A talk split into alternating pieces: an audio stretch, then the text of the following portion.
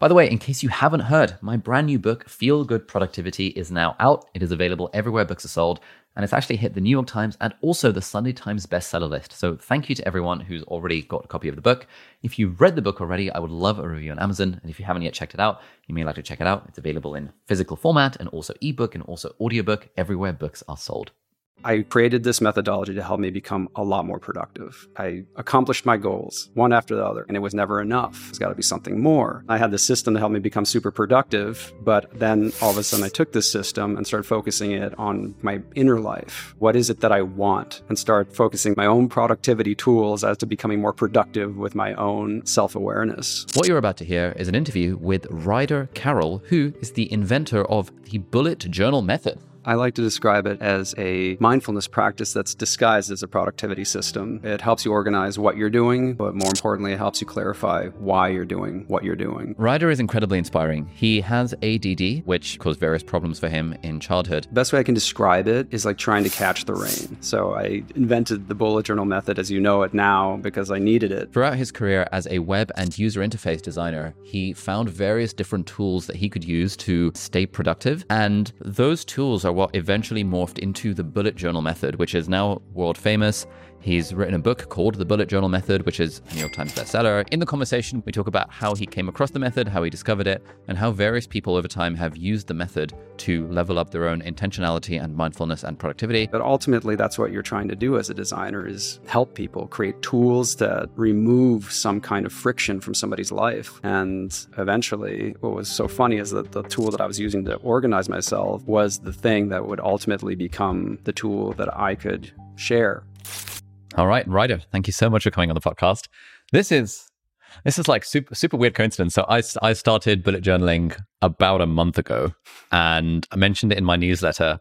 And you happened to read my newsletter or see my newsletter, and then you like just sort of tweeted at me, and then we got talking, and here we are in London, like a few weeks later. Uh, like, firstly, thank you so much for coming down. This is going to be it's going to be interesting. Um, so like so so much stuff to talk to you about. I'd love to talk about kind of the the origin of the bullet journal stuff mm-hmm. and I guess what you're doing these days. But I guess like you know how when you when you connect the dots looking back, how did all of this start? How did you end up the inventor of this bullet journal thing, which probably most people listening to this will have heard of, if not if not tried out? Yeah, I would say the origin story, as with most things, is necessity. So I grew up with learning disabilities back before the internet, where the only tool I had available to me was pen and paper. And so I started trying to figure out ways to be organized and productive. And I tested out everything I possibly could, and I had no resources available to me, right? You can't look something up like, how do I ADD? And that's just not there. So I started developing different templates, different approaches, different tools, most of which didn't work. And then every once in a while, something did, and then something more, and something more. And then you do that for 20 years, and you start co- coming up with a system where all these different tools start working on top of one another. So I invented the bullet journal method as you know it now because I needed it. And I still need it. I need it all the time. You know, it's it's people always have this misconception that I'm like some super hyper productive human being, and it's not the case. I created this tool because there were challenges that I had, but they were different than the ones I thought initially, which we can get into yeah. a little bit. So I guess just as, as, as a bit of context for people who might not have heard about the bullet journal method, like mm-hmm. what is it in a nutshell, and then we can kind of explore origin story and like the the arc of. Sure. Yeah, uh, I like to describe it as a mindfulness practice that's disguised as a productivity system. So it helps you organize what you're doing, but more importantly, it helps you clarify why you're doing what you're doing. So it revolves much more around purpose than process, but it provides both. Hmm. That's interesting because, like, I've I've I've been hearing about it on the grapevine for years. I think I first read it about read about it on Lifehacker or something like classic, and in my mind it was just like, oh, it's it's it's a productivity system. Like that, I wouldn't have like the word mindfulness would have been very low on the list of things that I would have used to describe it before I knew about the thing. Yeah. Like what what what's going on there? Is is is that a common common reaction that you hear? It's a common reaction um, because a lot of people initially with bullet journal when they get to know about it comes through social media which is great and it's it's both a blessing and a curse in that like a lot of people see a bullet journal but when you encounter something on instagram or pinterest generally speaking that audience is much more visual so chances are their interpretations will also focus on the visual aspect of bullet journaling which means that it can be very creative interpretation or expression of bullet journaling which is completely unnecessary um, so a lot of people see these incredibly decorated beautiful bullet journals and like that's what bullet journaling is but it can be to me and to a lot of other people, there there's a lot that's lost when you see it online. So I understand why people are like, "Oh, it's like an artistic notebook."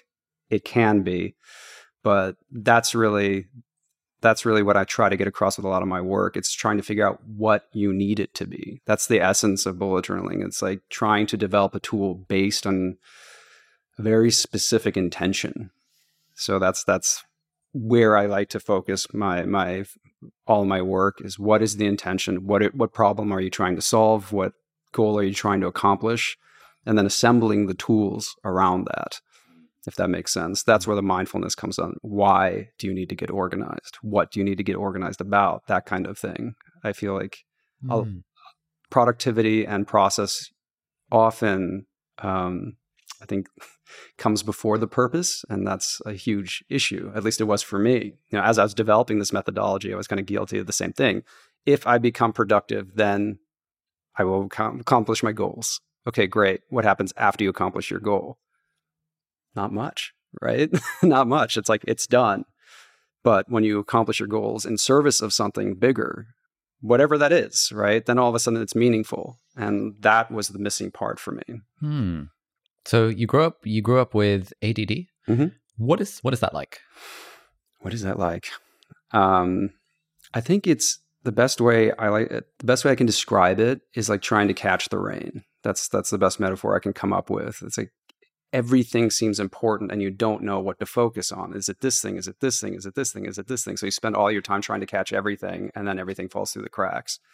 So that was my challenge, like trying to catch the rain. And then my the challenge was that that's impossible and trying to solve for that challenge is also impossible and over over time i guess what i started to realize is trying to understand why you're standing it in the first place. Like what is it that you're trying to do? What is meaningful to you?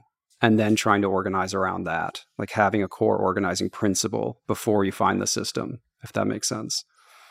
So how did you go about doing that i guess before Again, the system developed. Yeah. Well, sure. I mean, the system actually helped me make that realization, which is interesting. At first, it helped me become really focused and productive. So it accomplished those things, check, check. And that's also why the productivity part of Bullet Journal, I think, was the thing that caught on really quickly because as soon as people start doing it, they get things done. Things just start happening. And once you start doing it for a while, something shifts you hear this often and and it was interesting which is something we can get into. Like you start as a productivity method and then all of a sudden something changes. It's not like how to organize something but it's like why is this important? The the the the, the question shifts. Mm. you know it's like okay i'm getting more done but i'm not feeling any better or more accomplished. And it's like okay so why are you doing those things? Like i don't i don't really know. It's like okay maybe that's the question you begin with. And for me to to provide a very clear example for me, I created this methodology to help me become a lot more productive, right? I accomplished my goals one after the other. I got the raise, I got the position, I got the thing, and it was never enough, right? It's like, okay, maybe it's just the next step. It's the next step. And every time I took the next step, I found myself in the same place, which is like, there's got to be something else. There's got to be something more. And this was very much in the, the, the corporate ladder. And then I'm like, okay, maybe the problem is that I'm working for other people. So maybe I should work for myself and start my own company, which is something that I ended up doing. For two years, me and this other guy created this startup, and this was on top of our full time job. So we did the whole startup thing, you know, like sleeping under the desk, ordering pizza, all that stuff for years. And then we launched this product, and it was successful, and it didn't matter it didn't make me feel any better. The work was great because I love doing the work. I love design work. I love figuring out problems and all these things. But when it finally launched, it didn't matter. And I'm like, why don't I feel any better? It's like, I thought I wanted this and I clearly I don't. So what is it that I actually want? What do I care about? And all of a sudden there's a big question mark there. And I realized that I was accomplishing other people's goals. It's like as a designer, the whole thing is to have your own design company or to have your own product or to be the art director. And I did all those things and all that wasn't true, right? It was, I accomplished other people's goals and realized that it didn't mean much to me. So all of a sudden I had the system to help me become super productive. But then all of a sudden I took this system and started focusing it on, I would say, say like my inner life, right? What is it that I want? And start focusing the same tools as my own productivity tools as to becoming more productive with my own, I guess, self awareness. And that's where it became super interesting, noticing my own patterns. What do I respond to? What do I not respond to? What what do I want more of? What do I want less of? And that's where it became really interesting. Hmm. Okay. Loads more questions on that front. Uh, yeah. Before we go there, so what was the day job? And then how did that transition to the startup? Like, what was that arc? Sure. So I um, I guess you could say that I was a UX designer for most of my career. Started in the early web website design stuff when that wasn't common. Actually, I mean, I'm probably dating myself here. What but, year were we talking? Um, I would say early 2000s. Mm, right. Okay. Yeah. So people didn't really have personal websites, but that was happening. So I started designing a lot of websites for small businesses, and then eventually I started designing websites for bigger and bigger, bigger businesses. And then I started designing web tools, like actual apps. And that's kind of what I focused on. I liked this idea of creating systems that help people accomplish things.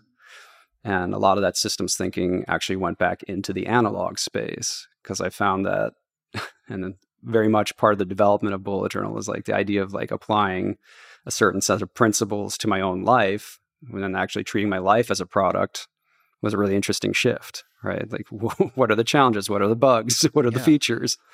And tackling it that way. Nice. Yeah, I think uh, so. I I think I I, I did I did I built my first website in like 2006, and I remember um kind of it was it was it was in it was in like the computer room at school. Some kid had like right clicked on the Google homepage and clicked View Source in mm. like Internet Explorer four or whatever it was at the time, I was like, whoa, this guy's a hacker because you could see all this, the, the code and, and things. and I was like, all right, cool, copy paste .html. I'll be like, why isn't the image showing? It's like, oh, okay, cool. I need to reference the image locally and and started tink- tinkering with stuff and then got into the world of like, yeah, trying to design websites for small businesses to make five, ten dollars here and there, trying to undercut everyone in India who was trying to do the same thing. Um, were you working for yourself, working for an agency? What, like, what did that look like in, in the early days? At first I was working for myself, and then I started working as a permalancer at different, actually, fashion companies who were putting more and more emphasis on their web presence. So they had like very basic sites, and then they hired people like me to kind of zip it up a little bit, right? Mm. you know, add interactive shopping experiences nice. or have digital campaigns like falling snow and yeah. winter landscapes and make it a little bit more creative. And so you did that for a few years and then decided to do the startup alongside. Yeah, a few years. I did that for like ten years, and oh, then okay, yeah. yeah. So at some point, I got to be like a senior art director at a major fashion company, specifically for web, and then like that wasn't it, right? I thought I'd wanted this thing, and it didn't. You know, the work was fine, and I was grateful for it, but it wasn't necessarily fulfilling. So that's when I was kind of like, hmm, maybe it's time for me to work for myself because I put an incredible amount of hours for other people's dreams. And it wasn't even people, it's just kind of like a huge corporation in an industry that I wasn't particularly interested in. This was just a job. So I'm like, okay, let's have something a little bit more personal, something okay. that might be more meaningful to me. And I'll create my own company. So me and what became a friend of mine, but at the time was just a developer, he had an idea, which was to create like paint by numbers 2.0. Are you familiar with paint by numbers? Yeah. So he created an algorithm that would take a photograph and then create a custom paint by number map. Oh. And so we did that and we get like a custom paint set and everything. And so you could paint a picture of your kids or your dog or something like oh, that. That's nice. Yeah, it was a really cute product. And yeah. we worked on it and it was a lot of interesting problems to solve. And we were proud of the product, but it's like, I don't know, just paint by numbers. That wasn't the, that wasn't it for me, right? It, this is a cute product. I'm proud of what we did. It was high quality, but it just wasn't interesting as a business. It wasn't fulfilling to me. And yeah, so I learned a lot in that time, like cr- creating and launching my own business. Yeah. And I realized that it had that it was empty. There was something missing. And that's what happened later. So we sold the company because both of us felt the same way. He felt the same way. It was really interesting. We had this kind of existential crisis simultaneously. Yeah. You know, we were proud of what we had done and we were done with it. okay. So it's like, what happens next? So when when did you sell the company? Uh, I would say probably maybe 2008, something like that. Okay. Yeah. So you sell the company in 2008. Like, what happens next? I continue to do work um, as a permalancer, I guess, all over the place, working for companies that I thought were interesting. I tried to go more for big digital agencies because one thing I did like is having a variety of different types of things to work on. Mm. But then I started also volunteering for a lot of tech non non for profits. Mm. And that's where things started to shift, right? Because like I had volunteered before and that's fine. But all of a sudden, when I realized that I could like use my tech skills at scale, that was interesting, right? It's at like, scale, in yeah. So I spend an hour working here. I help two people. I spend an hour working here, and the tech that I'm working on can serve twenty thousand people. Oh, okay. And that was a really interesting concept that never occurred to me. It's like we we ship this one feature that I designed, and all of a sudden there's housing available for 10,000 people, you know, or easier, that kind of thing. And that was really fascinating. And that felt very different. That felt very meaningful. So, like this little thing that I was working on on the side, like helping these startups, some of which made it, some of which didn't, was just significantly more fulfilling than my day job. I'm like, God, I wish I could do something like this full time. Because, mm. you know, as a designer, I, I, don't know how it was like for you, but a big part of this is like, I want to solve people's problems, right? And in web design, it's like, sure, like getting insurance faster is solving somebody's headache. I mean, some of these problems weren't necessarily interesting, but ultimately that's what you're trying to do as a designer is help people create tools that remove some kind of friction from somebody's life. And eventually, what was so funny is that the tool that I was using to organize myself and orient myself was the thing that would ultimately become the tool that I could share and would help the most amount of people with any of the kind of, with any of the work that I would end up doing. What did it feel like? So having having a job where you're doing the thing that you enjoy, like you're using your skills, but it feels unfulfilling mm-hmm. compared to doing the same thing and it feels fulfilling just because because of the I guess the industry that you're working in. If you're helping people get housing, that I imagine feels much more rewarding than helping someone spend more money on a fashion website, for example. Yeah, buy so, another set of pants. Yeah. So w- what does that feel like? Like what? Uh, and I, I, I guess I'm asking because I've been in the fortunate positions so as to not really have had a job that felt unfulfilling mm. in some hmm. way because I went like straight from medical school into medicine into this YouTube stuff all of which I feel like I just ticked the fulfilling box along the way in very in varying degrees. Yeah. So yeah, what's what's that like where you're like doing the thing you love, but like you're not doing it for the reason that you care about? I think it's I think people just have this realization at some point that their career is not really fulfilling. You know, you have these all these goals and sometimes you accomplish those goals so quickly that that momentum can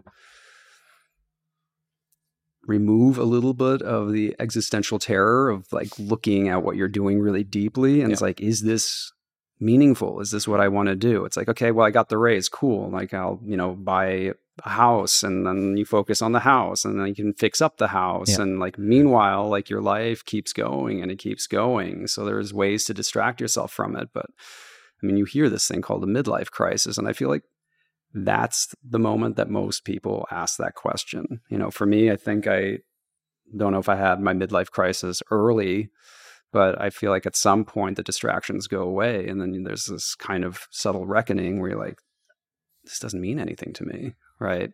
And having that moment, I think is part of the human experience. And there's nothing particularly wrong with that. It's what happens next that I find really interesting right? And how do you avoid having that moment? It's just like I think if you don't ask yourself these questions regularly, eventually they will appear, right? But if you do, you can kind of figure this process out like what is meaningful to you what, what is your what are your values yeah. you ask in small little steps and you start becoming familiar and you approach your life with curiosity instead of this moment where you're like oh my god everything's meaningless and i don't know what i'm doing and this is like massive self-judgment and yeah I, I found it so much more helpful to kind of tack as I said, kind of treat my life as a product or yeah. as this big experiment and start asking myself, like, what am I curious about? Is this meaningful? And how do I have more of this? How do I have less of this?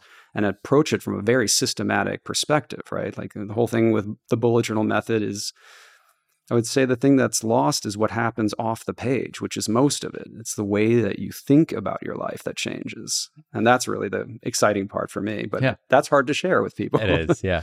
So what sort of tools were you using to stay productive before it coalesced into the method? Everything. I was a, like a hopeless early adopter. It's like a new app, I would be on it immediately, and sometimes it helped me here, or sometimes it helped me there. But it's it's it's I don't know. Um, I mean, you name it. I probably used the app, yeah. I used the system, I used all of it. And what's funny is that I learned so much more after I started sharing like Bujo work right? People are like, "Oh, have you heard of David Allen?" I'm like, "No, I hadn't. I probably should have at some point." But like all these great thinkers in the space, and I'm like, "Okay, what do they say about this stuff?" And it's been really exciting for me because I'm as much of a student of all this stuff as I am a teacher, and mm. So yeah, I continue to use stuff all the time. You know, like I, I, love this stuff. It's yeah. fun. It's like, okay, how do I make more? How do I make better use of my time? And so, what were the dots that connected for you to result in that? Oh, this is this is the pen and paper based method that I have found the most most helpful. Like yeah. having having tried these like thousand different things. Um, okay, so there are a couple things there. One is it's not done, which is the fun part, right? Like here are the here's the minimum viable product. That's kind of what I share with people. Like here are the fewest amount of tools I found to be successful over the longest period of time try them on for size and sure. see if they work for you. Um, I think that I never intended on sharing this, so maybe we can approach it from that angle. What happened was that people always saw me sitting down with a notebook, especially in the as, somebody that's a digital native and working in digital design. People are like, "You always have a notebook. What are you doing in there?" Mm. I'm like, "Well, thinking. Mm. that's what I'm doing. I'm trying to figure out stuff, drawing, whatever. Yep. It's a canvas." And then people would be like, well, so how would you deal with this problem? Or how would you deal with this problem? Or how would you organize this? And I would show them like one piece of the methodology, or at that time, just what I was doing. And I found over and over again that no matter what their background was, it would be useful, especially for people who only did things online. And I was like, huh, maybe I should share some of this stuff. Um, and that's kind of what ended up incentivizing me to coalesce everything to share it. And so I stripped everything out but the most helpful tools that had, the things that had worked over the longest period of time. And a lot of that's just about writing down your thoughts. That's the core of it. Like in bullet journal, you write down three things: the things you have to do, the things that you experience, and the things you don't want to forget. And then you come back to those things in regular intervals. That's the greatly diminished uh, version of bullet journaling. It's writing things down and reading what you wrote and trying to connect the dots over time. So those three, three, those three things were writing down what you have to do, tasks, events, and notes. Tasks, events, and notes. Okay, yeah, I guess that's kind of what mine looks like as well. But but because so, I guess you must get this a lot. But I, like I I first I mean, I'd, I'd heard of the, the, the method like years ago on some random productivity blog or something. I always thought, oh, interesting. Like, mm, I'll file that in for later to try at some point. And then um, my friend Matt D'Avella did a video recently where he tried bullet journaling. I was like, huh, okay, interesting. Like, it's not too art- artsy fartsy like I, I sort of imagined it would be. sure. And then I started watching a few other videos about it. I was like, oh, this actually is really helpful. Like, I I need a way to look at my year for the whole year because I think like the problem with Google Calendar is that like it's, it's forces you to think very zoomed in. And if you try and zoom out, like suddenly you can't see anything at all because now it's just little dots on a, on a thing. And I was like, oh, this this like future logs thing seems great.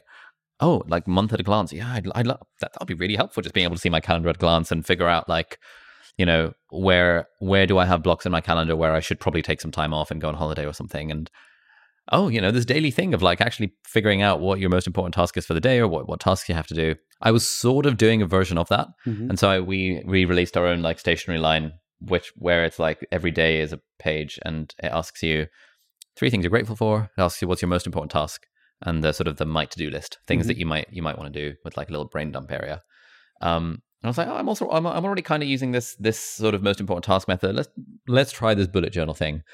And then I came across the book, and I listened to the book on Audible. And I think that might have been a mistake because it was it was like hard to imagine what was going on when just listening to it on Audible. And so I think that that's one of the tricky things about this because I guess it's it is somewhat visual. But I guess like with with that caveat in mind, so like what are the like the core principles I Mhm. guess of of the method um and obviously people go, oh, well, we'll put links to the the book which I recommend not getting on Audible because then you can you can you can see what's going on when you get it on Kindle or in or in real life. it, it really helps to see what's being talked about Yeah. for sure. Um, okay, Tasks, events, notes. task, tasks, events, and notes. So I'm trying to think of a way to have a non-visual Yeah.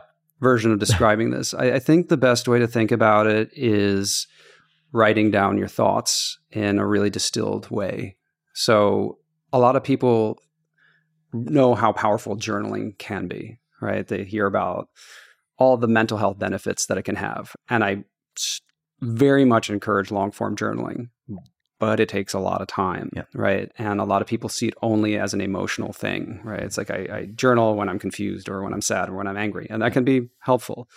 And then you have bulleted bullet lists, which essentially are for very specific things. This is what I have to buy. You know, th- these are my goals. These are all these things. So bullet journaling kind of combines the best of both worlds, where it helps you organize your thoughts as bulleted lists. That's one component. There's two parts of the bullet journal method: the system and the practice. The pra- the system is how you organize information, and then the practice is more about what you do with what you write down. I like to say that you know writing down writing things down is only the beginning. So you write down the things that you experience, so your events, the things that you don't want to forget, which are your notes, and then uh, your tasks, things that are actionable, right? Mm. And- Okay. Sorry, please. Go ahead. And each one of those has a different icon in front of it. So as you're writing things down, you're also categorizing your thoughts in real time.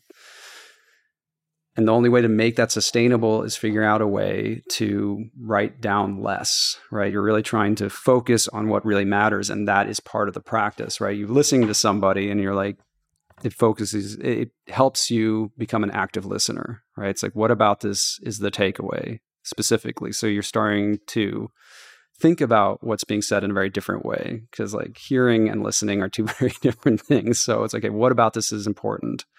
And then using your own words to capture it. And that process as well, like using your own words helps you retain it better and helps you f- make it more personal, all these things. And you're doing this throughout the day. So information that's coming from the outside being filtered through your brain and then being added to your bullet journal. So that's like a big part of it, capturing things. You record. So the bullet journal method works in a cycle, which is record, reflect, refine, and respond. And those are like the four steps. So you record by writing things down. Then you reflect on the things that you wrote down and try to come up with insights and different takeaways. And then you take action accordingly, right? That's essentially what you're trying to do. The bullet journal creates both a framework for you to organize your information, but also how to think about your information and then make all that insight actionable. That's the big part. Like, what do you do with what you learn? All right, we're just going to take a quick break from the podcast to introduce our sponsor, which is very excitingly Huel. I have been a paying customer of Huel since 2017, so it's been about six years now that I've been using Huel fairly regularly. I started eating Huel in my fifth year of medical school. And I've been using Huel regularly ever since because, you know, I like to be productive. I've you know, my calendar is full with a lot of things. And often I don't have the time or don't make the time to have a particularly healthy breakfast or a particularly healthy lunch. My favorite flavor is salted caramel. Because for 400 calories, you get 40 grams of protein, which is absolutely insane, and you also get a decent healthy mix of carbohydrates and fiber and fat, along with 26 different vitamins and minerals, which are all very good for the body. There's nine different flavors of this to choose from. My favorite is a the banana version and also the salted caramel version. So what I do is I take my two scoops, I put them into my NutriBullet blender type thing, although you can just use a normal shaker if you want. I mix it up normally with water, but a little bit of milk to add a bit more of a milkshake-like consistency to it, and then I just sip that while I'm on my desk doing my work in the morning, and it ensures that I get a very healthy breakfast in that's nutritionally complete, rather than than some high sugar cereal, which is what I would have defaulted to instead. Also, Huel is ridiculously reasonably priced. Like a meal for 400 calories comes out to £1.68 per meal, which is super, super cheap compared to what the alternative would be if you were ordering takeout, for example. Anyway, if you like the idea of getting these cheap and healthy and nutritionally complete meals in your diet, then head over to huel.com forward slash deep dive. And if you use that URL, huel.com forward slash deep dive, they will send you a free t shirt, which are quite nice, and also a free kind of shaker bottle type thing with your first order. So thank you so much, Huel, for sponsoring this episode. This episode is very kindly brought to you by Trading212. Now, people ask me all the time for advice about investing because I've made a bunch of videos about it on the YouTube channel. And my advice for most people is generally invest in broad stock market index funds, which is exactly what you can do completely for free with Trading212. It's a great app that lets you trade stocks and funds and ETFs and foreign exchange if you really want to. And one of the great things about the app is that if you're new to the world of investing, you can actually invest with fake money. You don't have to put real money in. They've got a practice mode where you invest fake money and then it actually tracks what the market is doing in real time time. So you can see, had I invested £100 into this thing, what would my return have been X weeks or X months further down the line? Once you've got some comfort with that, then it's super easy to deposit money into your Trading 212 account. You can use Apple Pay, like I do initially, or you can use a direct bank transfer. And then once the money is in your Trading 212 account, then you can invest it in basically whatever you want. Now, if you're based in the UK, you might be familiar with the concept of an ISA, which is an individual savings account, which is basically a tax-free wrapper that you can put money in. You can put £20,000 in every year, up to £20,000, and it resets every April. And then all that money can grow and it's completely tax-free for the rest of your life. And if you want to sign up for an ISA, you can sign up for one completely for free, also on Trading 212. So if you haven't yet filled up your ISA allowance, or at least put some money into your ISA for this year, that might be a good step forward. The app also lets you auto invest, which is a great thing because then you can automatically invest a percentage of your paycheck into the thing every month. And so if you haven't yet started with investing and you want to give it a go, then you can download the app on the App Store. And if you use the coupon code Ali, A L I, at the checkout, that will give you a totally free share worth up to £100. It's available on iPhone and Android, and you can check it out by typing in Trading212 into your respective app store. So thank you so much, Trading212, for sponsoring this episode. So I yeah, so having having having listened to the book on Audible and sort of watching a few YouTube videos about this, one thing that I sort of took away, and I I, think I actually got this I got this from the book because because initially I watched a few of these like fancy art, artsy people with cool really cool spreads and, and stuff, and then I listened to the book. I was like, oh okay, this is actually simpler than I was kind of imagining it to be. And one of the things I really liked about it is that it's it's very like modular. Yes. Like you can just slot in the modules or the the pages that work for you and just get rid of the ones that don't. Yeah. Um, and so mine has, I mean, over, over the last like 30 days or so of doing this, it's really uh, well it's it's evolved a fair bit and i imagine it will continue to evolve in terms of what i personally find useful mm-hmm. but i found that like and i don't know if this is the actual notation but i found that i use one symbol for like events um, i use a symbol for tasks and i use a symbol for notes mm-hmm. uh, you know and I, I, I also do like morning pages in it. So like you know writing a few pages of by hand of you know, just basic journaling, how I'm how I'm feeling, what I'm thinking about, some stuff related to the book, and sort of brainstorming titles and things. And I have this um, at the start of the month. A, a, double page spread that has sort of things I'm grateful for and homework for life. Mm-hmm. Are you mm-hmm. familiar with homework for life? I'm not. So there's a book called Storyworthy by Matthew Dicks. Best, well, one of the best books I've ever read. Um, it talks about like how to become a better storyteller, mm. and the idea is that every single day, at the end of the day, you write down the most story worthy moment that happened that day, mm. something that made this day different from any other. And you just write it down in a few words, and he does it in like a Google Sheet or something, just so he's got the things. And I've been doing this on and off for a few years, but I realized that hey, if I'm if I'm using the bullet journal every day, which I, which I now am, then tagging tagging on this sort of just nightly journaling thing just like what was one thing that made today different mm. and so i've been doing that since september the 1st up until september the 21st so i'm like a day out of date here um, and it's been so nice to have a physical thing to kind of ground myself weirdly like in the morning i get out the notebook and i'm like what's my most important task for today cool can I feel, you know, can I be bothered to do the morning pages, yay or nay, depending on how I'm feeling? Sometimes I type it out, sometimes I, I write it by hand. And in, in the evening, you know, what are some things I'm grateful for and what is my story worthy moment? And it sort of like bookends the day nicely in terms of the morning and the evening practice. Um, yeah, like uh, in so so the the method is mindfulness disguised as a productivity system. No, like from what we've talked about so far, task events notes that doesn't feel like it would help you answer the question of like why am I why am I here on this earth? Yeah. So I, I, think the best way to think about the bullet journal method as a whole is as your laboratory for life, right? And I like using a notebook because it's a blank page essentially, and you create whatever game or goal you want to play every day. And what's beautiful about this methodology, it's powered by your intention. What is it that you're curious about? What do you want more of? What do you want less of? And then you start finding the tools that's help support that. I provide a bunch of different tools to help you organize your thoughts and different rituals. So daily ritual, weekly ritual, monthly ritual, those kind of things to help you check in. But a big part of this is about self-discovery, right? So for me, the thing that was so challenging growing up is people kept shoving productivity systems down my throat. Like, this will make you smart, this will make you more productive, but none of them worked the way that my mind worked.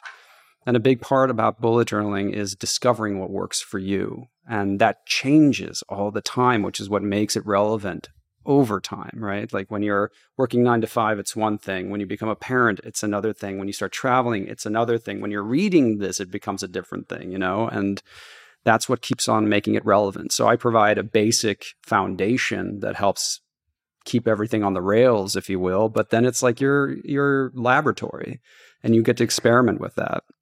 All of it revolves around thinking. Like that's a big part of it. How do you organize your thinking around your intention, around your values, around your curiosity? So we have tasks, events, and notes. That's the most basic piece of the puzzle, right? These are the things that are happening. And a lot of times people think notes are just, you know, this is what I have to do tomorrow, or, you know, somebody likes the color blue. But for me, notes are like, what are you feeling? Yeah. What's coming up?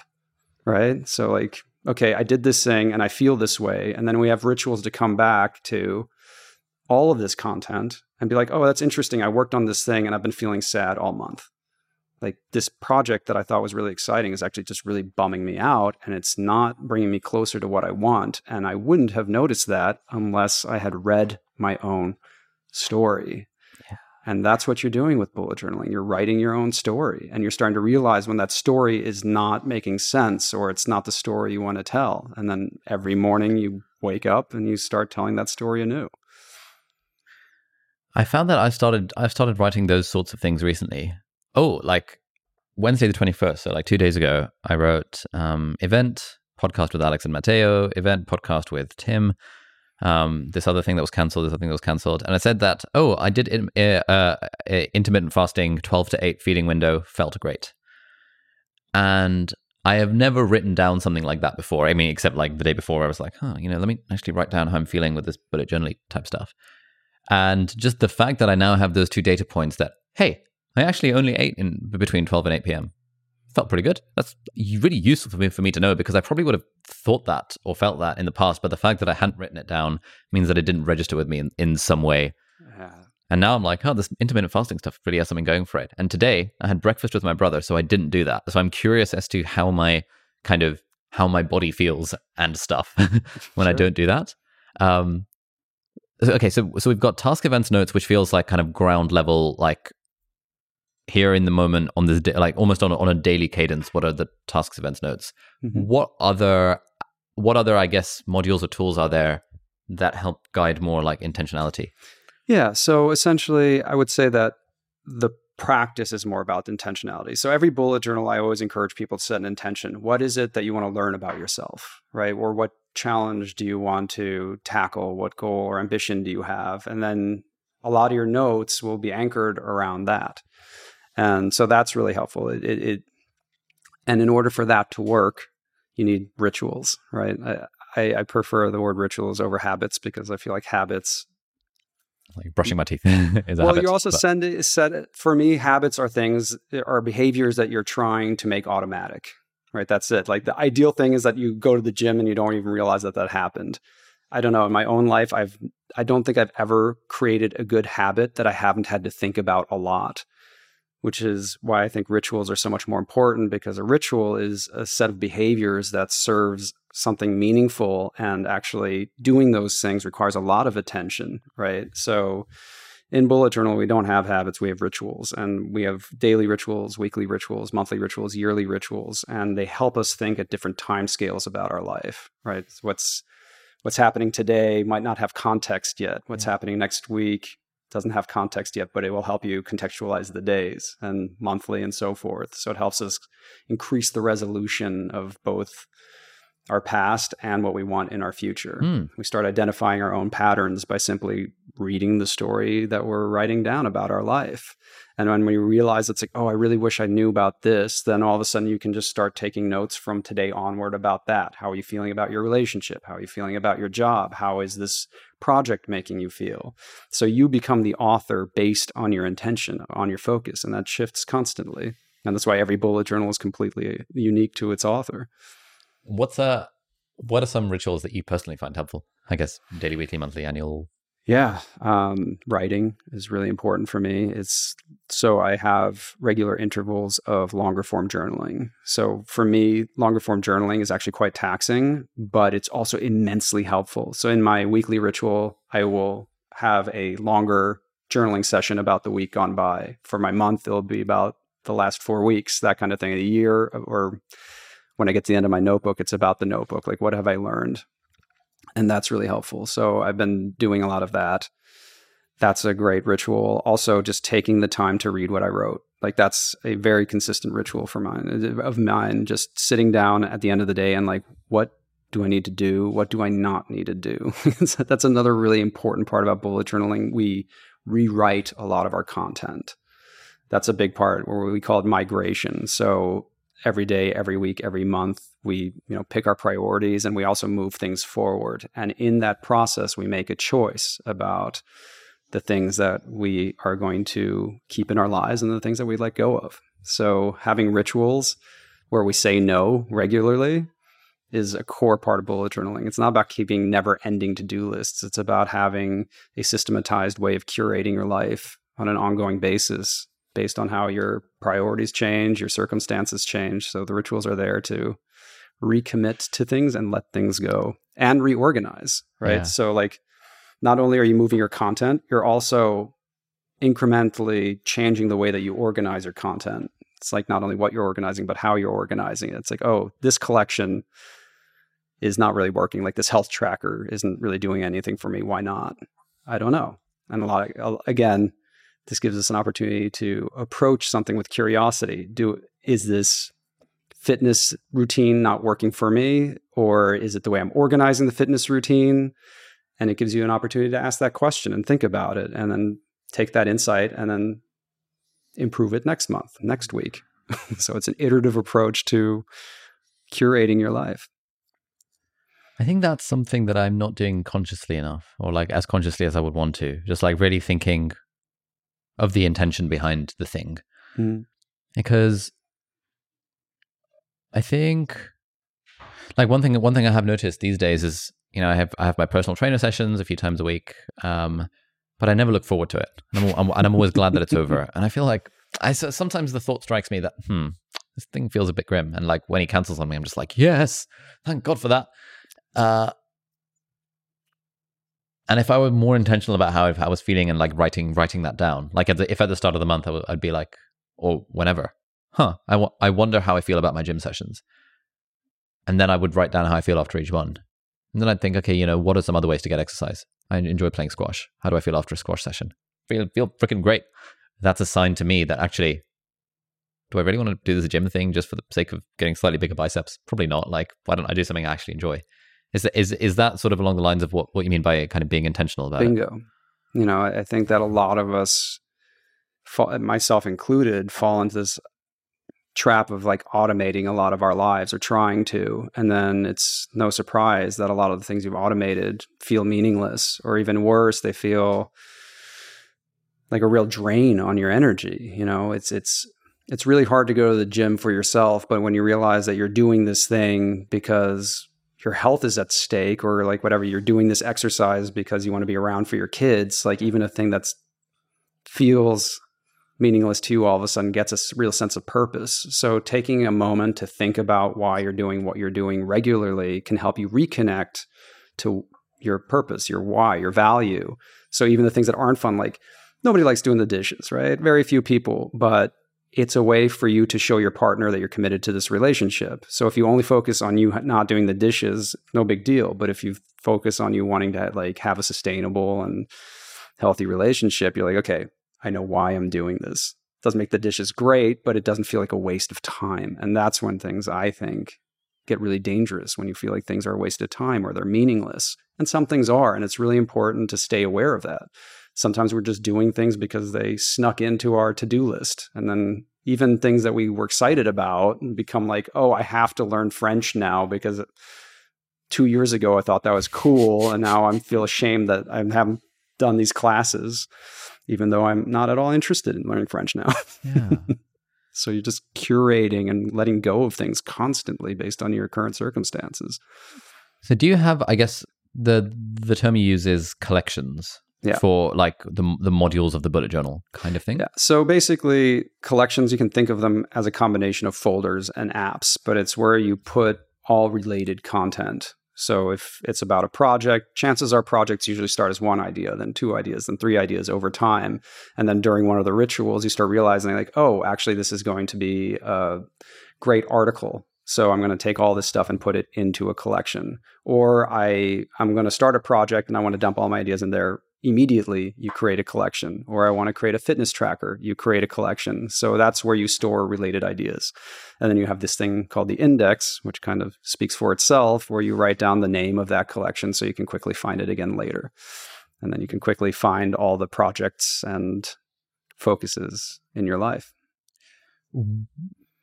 Where so this uh, th- this idea of of, of like in intentionality where does that come into the system i guess if if at all because Sure. because I, I I guess yeah like uh, I, th- I I think hmm.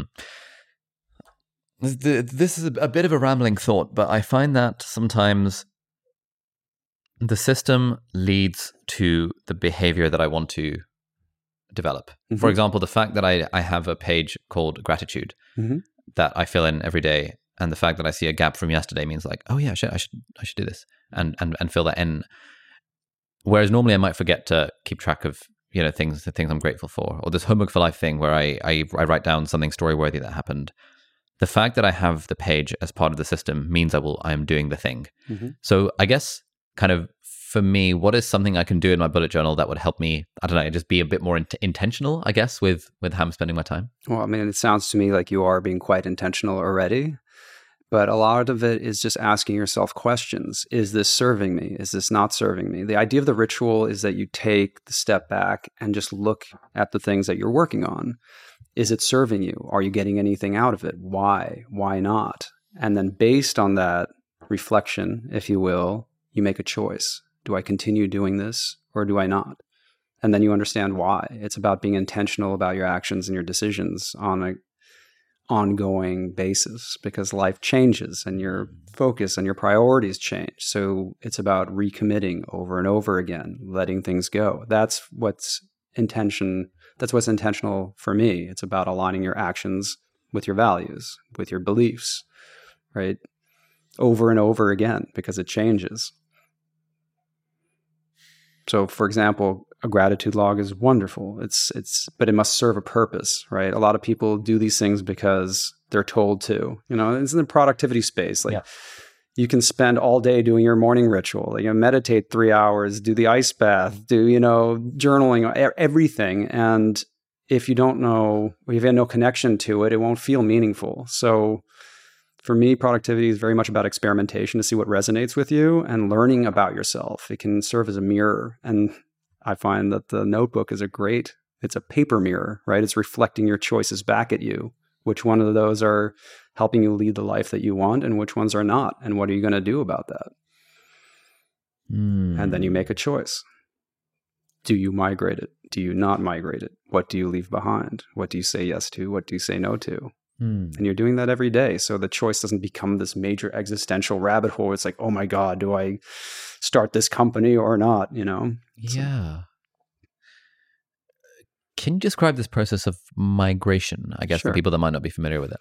yeah so the biggest migration happens once a month and essentially what you do is you go back through the previous month and you look at all the tasks that are still open i've been doing this for a really long time and i've never gotten everything every single thing done so there's two options there a lot of us are like oh wow i'm lazy i didn't do this stuff and then you beat yourself up and that's the end of it or what i try to advocate for is ask yourself why did this not get done right from a genuine part of curiosity, and then a genuine place of curiosity. And then you start figuring out the reason. It was too big, it was too complicated. I don't care about this thing. And we use this thing called the filter, where we ask ourselves three questions Is this thing vital? Right? Does this need to get done? And vital things are usually things that would get us in trouble, right? Rent, student loans, whatever. Then the second question is Does it matter? Does it matter to you or to someone that you love? Usually it's easier to answer whether or not something matters to somebody that you love. But when it comes to us, it can be a little bit of a grayer area, right? Does this still matter to me? And it's a very basic question, but oftentimes you see that like the French lessons are a great great example. It's like, okay, I've been migrating this thing month after month after month after month, and I have to be honest with myself. I don't care about learning French anymore, and I can just let that go. Right. So does it matter? Yes yeah. or no? And you get to determine that. So you're being intentional about what you're recommitting to. And then the third question, if you don't know if it's vital or if it matters, are there any consequences for not doing it? Ever. It's just changes the context around. And if you can't think of a single reason or a single consequence for not doing this thing, then chances are it's not vital and it doesn't matter. And then you actually just cross it off, you leave it behind. So once a month, you're making a choice of what you want to recommit to. And then you rewrite those things in your next monthly log. So that way, you're constantly curating the things that you're allowing into your life. Like in the bullet journal, your tasks aren't just stuff you have to do, these are all experiences waiting to be born because every action requires time and attention. Yep. This is how your life is constructed, this is how your life is built. So you're choosing what you want your life to consist out of every month. And if something isn't even worth a moment to rewrite it, because people are always like, oh, wait, I have to rewrite stuff that's going to take way too much time. It's a waste of time. I'm like, if something's not worth a moment to rewrite it, then chances are it's not adding a lot of value to your life. So it's not really a, a bug, it's a feature. Yeah, this was a big, uh, a big kind of firmware upgrade I had in my mind for the, for this thing that like exactly this this thing that you just said that it's it's not a bug, it's a feature. I think I think before I was I I, I had some friends who did bullet journaling. I was like, wait, what? Every month you like draw out the calendar for the month. What a waste of time! And you write down things that you like migrate them from the pre like screw that like. and yeah, then I tried it. I was like, oh, I get it. Like the fact that I am writing down an event multiple times, once in my annual log, once in my monthly log, means that a I look forward to it more and B, the ones that I don't look forward to, I'm like, wait a minute, why am I doing this thing? Yeah. And so I say no to more things. I just looked at sort of the the monthly thing that I did. I, I migrated from the previous month. Sign up to new gym because I'm moving house, so I need to do that. Mm. Cancel subscription with current gym, which I actually completely forgot about until I just read it now. So I would have, in a week from now, would have seen that and been like, oh crap, I actually need to do that. Uh, get preemptive couples therapy with my girlfriend just because why not? I think that's important. Mm. Figuring a system for having lunch with the team, I think that's important. Um, there was this thing I was thinking around, like, do I want to take a psychedelic? And I was like, I, I, I don't actually don't think that's important to me right now. So I could just cross that because I don't want to migrate it over and sign up for kickboxing. I still think that would be a cool thing to do. I haven't signed up yet, so I'll just migrate it over to the next month, which will be, I guess, October. And now I at least have those written down. So whether it gets done or not is irrelevant. At least I have it written down, and I've actively every month decided that the things that I'm migrating to this month are sufficiently important at this point in time. And then I'll do them at some point or not. But either way, the fact that I've written them down means that they are there. Absolutely. And you get a moment to kind of check in with yourself and feel into it. You know, does this feel meaningful? Does is this something you're excited about or not? And I, that might seem like such a basic question, but how often do we ask ourselves that of our to-do list? Does this seem exciting? Is this a game that I want to play? Yeah. You know, is this an experiment that I want to run? Because it's all experiments, all of these things.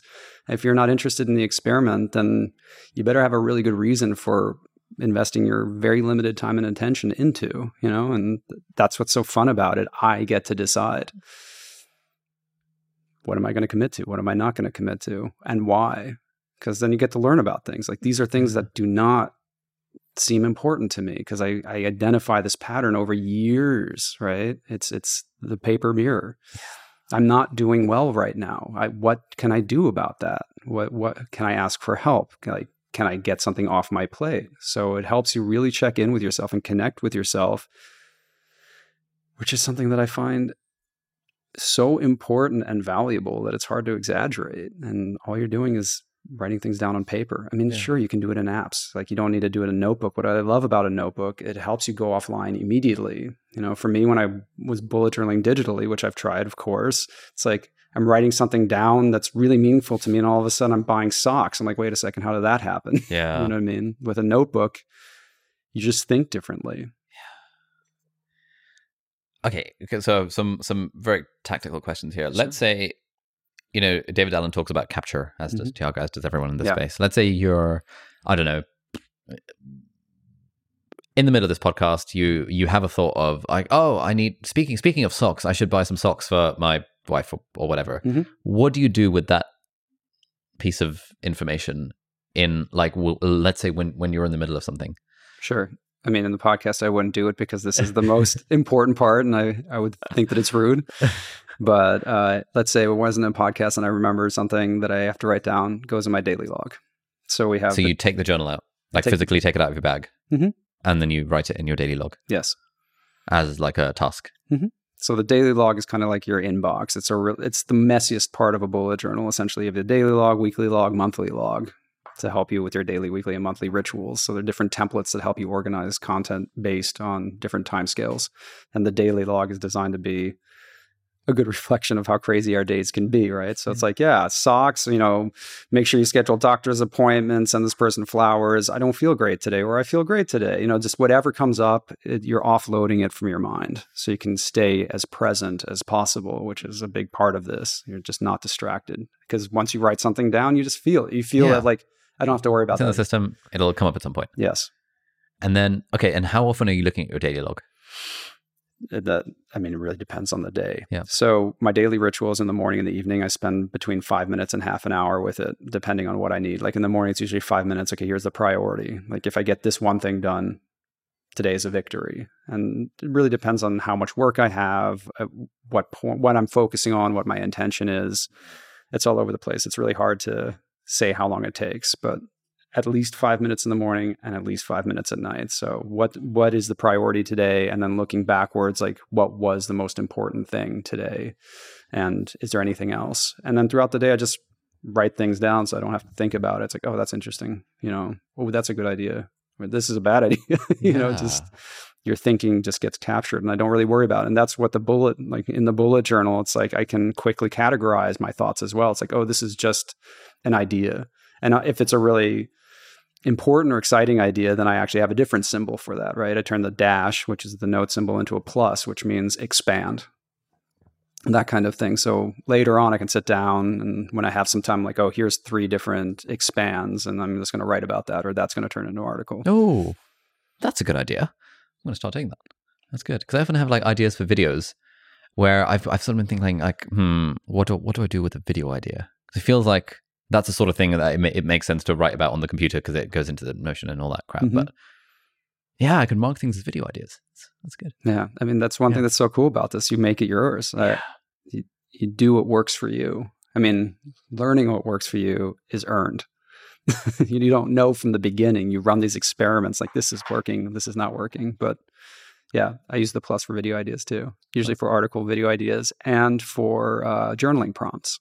Like sometimes I'll I'll get stuck on an idea or an event that's either upsetting or confusing or something like that. And I can't sit down in the middle of the day. I'm like, okay, I'm going to have like this existential journaling session. I've, I've got stuff to do. So I just write down the one bullet with a plus and it's incredibly helpful. It's just like, okay, I don't have to focus on that right now. And when I do have time, it's like now my book is full of prompts that I can actually unpack this. Ah, this is great because I, I have like a, a nightly journaling type thing where I mostly do it on a computer because I can just type way faster and I feel like it's then co- copy pastable into a video, etc. Sure. But what I haven't done is actually just have the bullet journal open in front of me with like the keyboard so that I can be like, oh yeah, let me expand on this idea. And then I'll expand on that idea. Mhm. Normally I'm, I, I have bullet journal in the bag and then, then I kind of see those two things as being separate, but I can absolutely bring them together and connect, connect them up.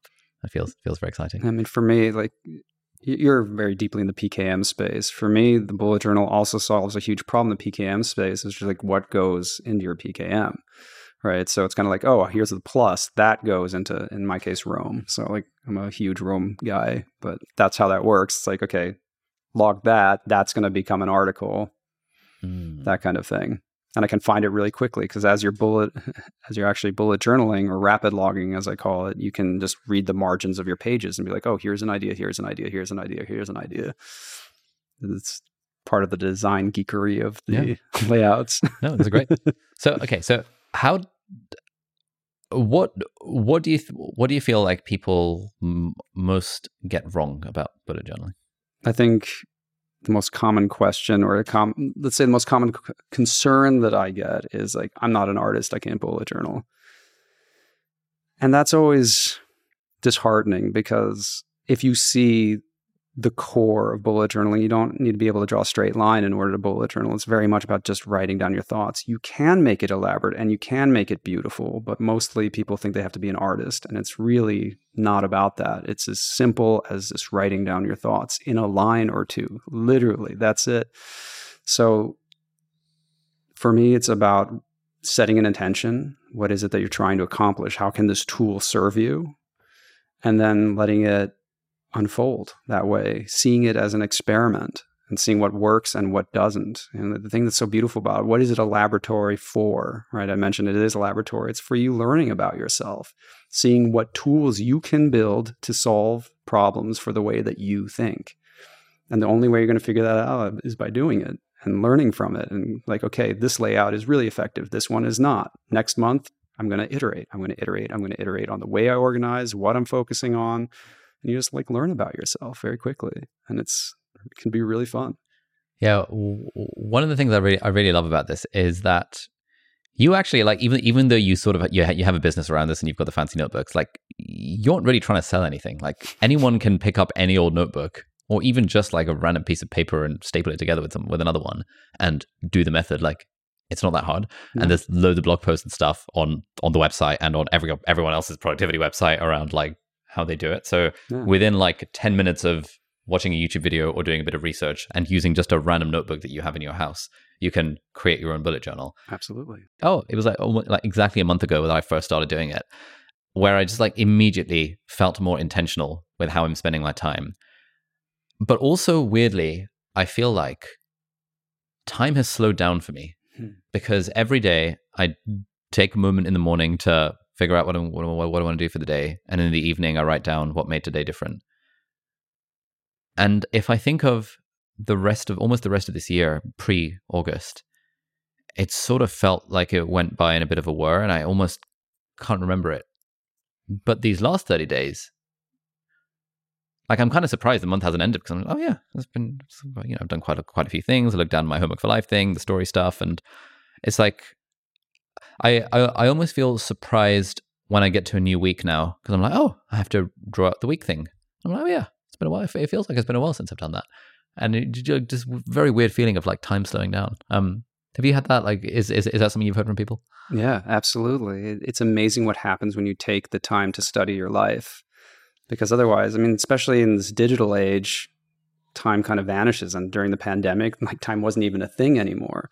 So the way I like to talk about this is like bullet journaling is about taking time. You know, people always talk about making time, and the truth is that time can't be made.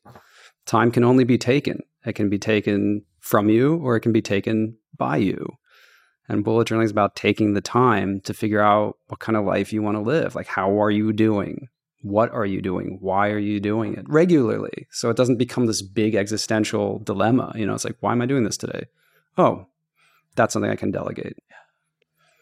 So that that's time slows down when you think about it that way. And then the time moving forward, because to me, it becomes much more intentional. Like, sure, there's times where I'm not bullet journaling and things begin to fray a little bit. It's like, oh, wow, time begins to speed up.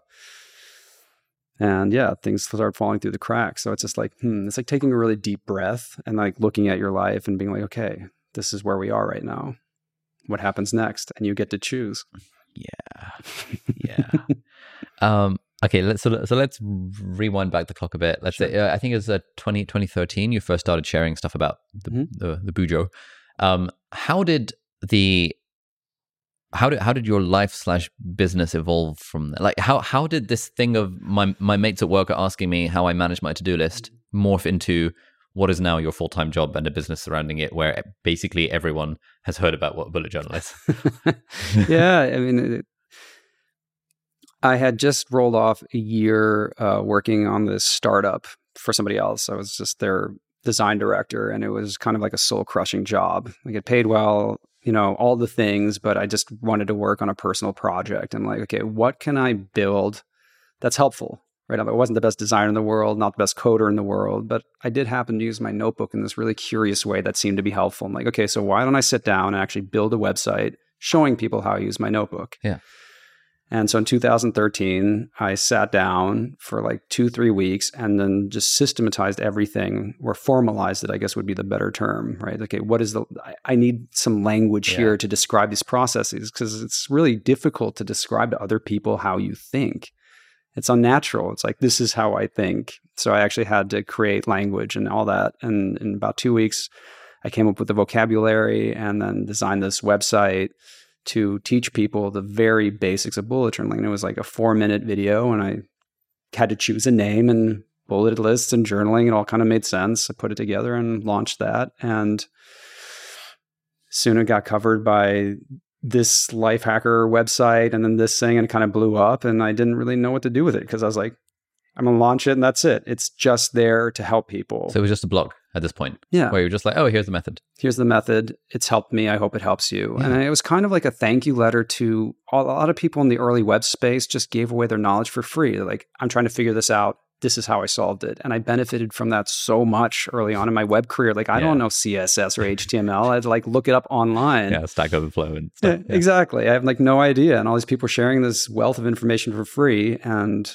I was like, okay, my turn. Here you go. And then for the first year, I didn't really know what to do with it, but it kept on gaining more and more and more steam. And then something happened that I didn't realize or it never occurred to me is that people started using the bullet journal method to solve challenges that are completely unknown and unfamiliar to me. You know, you have people dealing with PTSD and veterans and stay at home moms, and, you know, like all these different groups started coming up solving very, very different challenges with the same tool. They're just it helped them organize their thinking in a way and it was flexible enough to basically play into any kind of solution that they needed. And i was like oh wow that's really fascinating. Like people showing me how to use the system for problems that i don't have. And that got really exciting. So in 2014 i was like why don't i build a website based on how other people use bullet journal as opposed to me? Yeah. and then i created a kickstarter to finance a new site to like actually hire myself because I need to eat as well um, to build a site based on other use cases you know for for parents for teachers for students all these things. And as a thank you I partnered with this company called Leuchtturm to create a notebook for higher tier backers.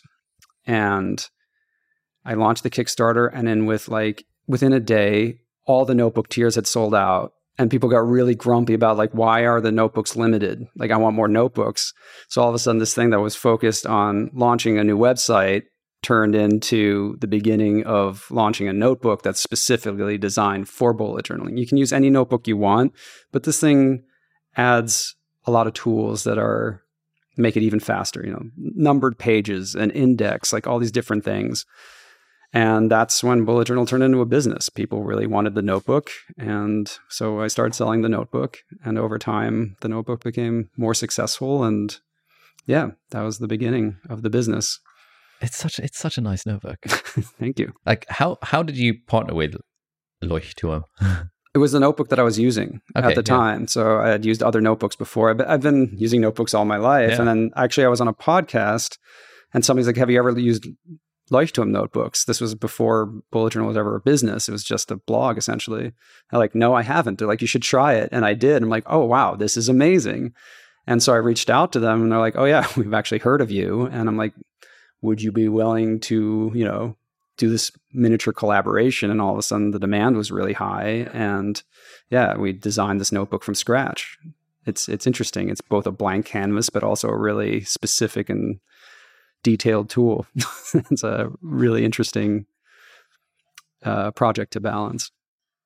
This episode is very kindly brought to you by WeWork. Now, this is particularly exciting for me because I have been a paying, full paying customer of WeWork for the last two years now. I discovered it during, you know, when the pandemic was in on the verge of being lifted, and I'd spent like the whole year just sort of sitting in my room making YouTube videos. But then I discovered WeWork, and I was a member. Me and Angus, my team members, we were members of the WeWork in Cambridge, and they have like hundreds of other locations worldwide as well. And it was incredible because we had this fantastic, beautifully designed office space to go to to work, and we found ourselves like every day just at nine o'clock in the morning just going to WeWork because it was a way nicer experience working from the co-working space than it was just sitting at home working. These days, what me and everyone in my team has is the all access pass, which means you're not tied to a specific WeWork location, but it means you can use any of their several hundred co-working spaces around London, around the UK, and also around the world. And one of the things I really love about the co-working setup is that it's fantastic as a bit of a change of scenery. So these days I work from home, I've got the studio at home, but if I need to get some focused writing work done and I've been a, I'm feeling a bit drained just sitting at my desk all day, I'll just pop over to the local WeWork, which is about a 10 minute walk from where I am. I'll take my laptop with me, I'll get some free coffee from there, I'll get a few snacks, and it's just such a great vibe and you get to meet cool people. I made a few friends through meeting them at WeWork,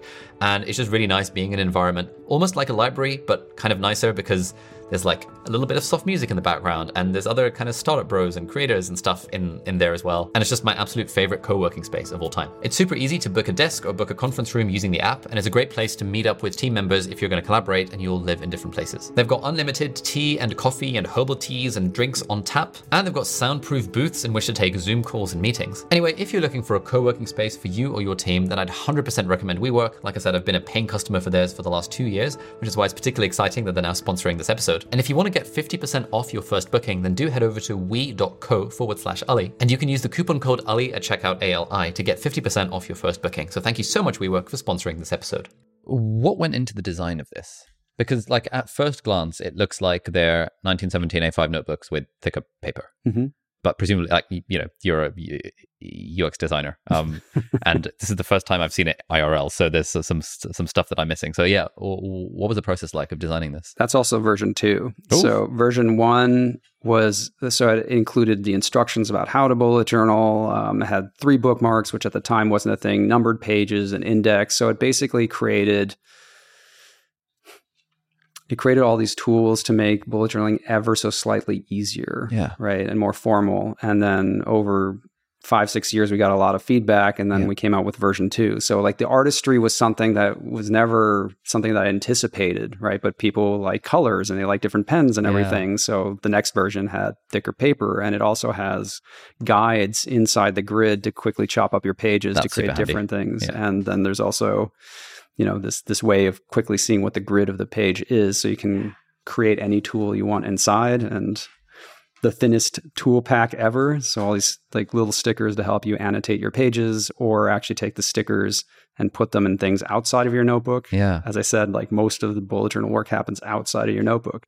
So the lightning bolt for example is for you to remember an intention that you set. Like maybe it's to brush your teeth more often so you just put the lightning bolt on your mirror you know it's something that you Oh, that's clever. yeah it's just put it wherever you want every time you see it it triggers a uh, behavior Nice. What's the what are the circles for? same thing. It's just like if you don't like lightning bolts, you can do that. Or you can highlight things inside your notebook that are super important. This is so nice. So, yeah, that has a detachable notebook so you can actually learn about it while you have the notebook open. So, that's a guide. This is so nice. It's so nice. It's so you. like the type. oh, everything about this is just so classy. Oh, thank you. I appreciate shit. that. Yeah, I'm a stickler for good typography. Um, Yeah, it's a it's fun because I, I spend so much of my time teaching that like being able to work on physical products is kind of like I get to design again, and I do love that. where did the name bullet journal come from? Well, I was trying to figure out a way to create a title where it took away a lot of the guesswork. Yeah. So it's bulleted lists and journaling, bullet journal, and quite honestly, it was like a URL that was available at the time. There was all these other ones like Omni Journal and like Yeah. you know all these things, but the URL was available. It was memorable, and Yeah. just you know, I, I never anticipated that it would become what it has. So I just like got it and launched, and then all of a sudden it blew up. I'm like, oh, I'm uh, you know, could have spent a little longer thinking about the name, but here we are. Wow, this is so cool. Genuinely, so nice. Um, how do you how do you feel about the fact that bullet journal has been uh, artsified so much by people? Yeah, I feel really split about that. At first, I was really against it. I'm like, that gets in the way. It's like the whole.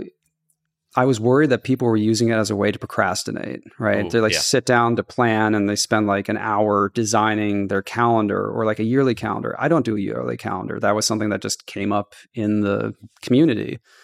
It's really helpful. I find it super helpful. Well, th- Yeah. this is how I learned from the community because I, you know, I'm in touch with the community and be like, hey, like, I noticed that you did a video where you set up this thing and it looks like it took you like two and a half hours to do. Like when you see my monthly log, it takes me five minutes. Like setting up my template, usually five minutes, n- all of my templates.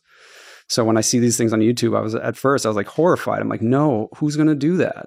Right. And this is where I realized that for a lot of people, when they do this art, it's a way for them to connect with their creative side. It's like the only place in their life where they can do this. Maybe they are, you know, a dentist or they, you know, they they were an artist in a past life and they get to sit down. It's like for an hour, I'm going to take this time for myself and make this thing pretty and elaborate. And it helps me connect with my values and my goals and relaxes me. And I'm like, that's the point. You're connecting with the things that matter to you. And in that case, I think it's wonderful. And it never occurred to me because that's not how I do that right? But this is how you learn from each other. When people see that, however, and feel like that's the only thing that you do with a bullet journal, or that they need to do that to get the value out of it, that's when it gets challenging because a lot of people will sit down, they've heard all this wonderful stuff about bullet journaling, and then they see that it's taken somebody four hours to do something, or it takes them that long, or they try it and it looks ugly, and they're like, okay, this this sucks.